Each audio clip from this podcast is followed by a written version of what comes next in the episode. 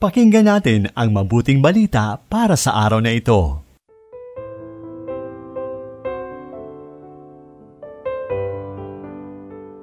Purihin ang Diyos sa pagpasok natin sa unang linggo ng Kwaresma. Pasalamatan natin siya sa banal na panahong ito na nag-aanyayang pagnilayan natin ang dakilang pag-aalay ng buhay ng Panginoong Hesus alang-alang sa pag-ibig sa bawat isa sa atin.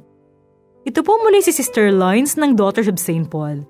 Pakinggan na natin ang mabuting balita mula kay San Marcos, Kabanata 1, talata 12 hanggang 15.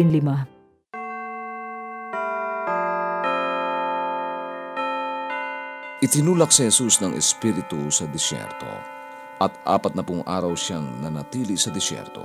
Tinukso siya ni Satanas, kasama niya ang mga hayop, at pinaglingkuran siya ng mga anghel. Pagkadakip kay Juan, pumunta si Jesus sa Galilea. Doon niya ipinahayag ang magandang balita ng Diyos sa pagsasabing, "Sumapit na ang panahon, magbagong buhay, at maniwala sa magandang balita. Lumapit na nga ang kaharian ng langit." Mula sa panulat ni Father Mike Akompetente ng Society of St. Paul, ang pagninilay sa Ebanghelyo. Ano-ano ang mga tukso o tentasyon mo sa buhay? Sinusubukan mo bang labanan ang mga ito o bumibigay ka rin sa huli? Mga kapanalig, bahagi na ng ating buhay ang tukso.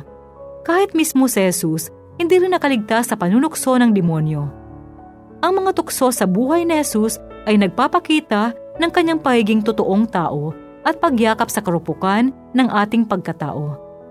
Ayon nga sa sulat sa mga Hebreo, "God has been tempted in every way, just as we are, yet He did not sin."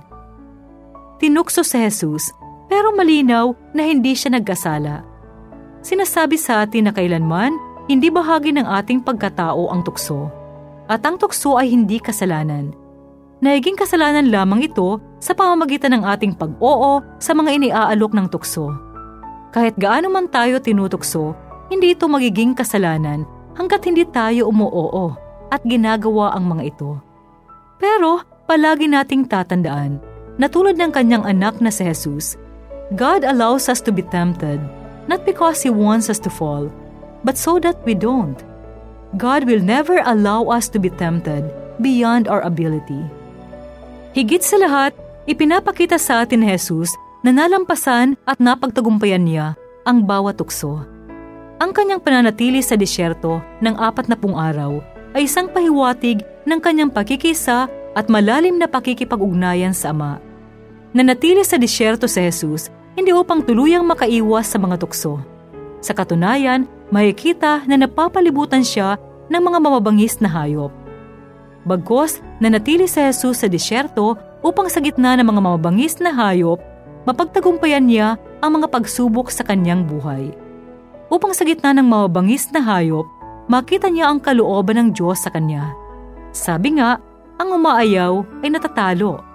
Ang umiiwas o sumusuko ay nahiging talunan. Tanging ang mga sumusubok sa mga pagsubok ang nagtatagumpay.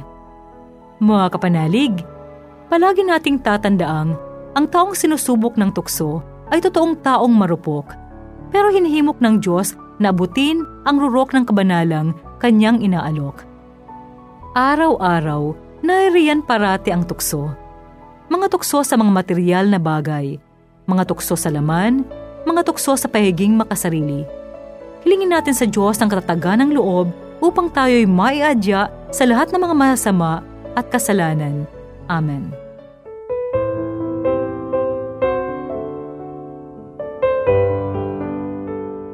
Inyong napakinggan ang mabuting balita para sa araw na ito. Hatid sa inyo ng Pauline's Radio.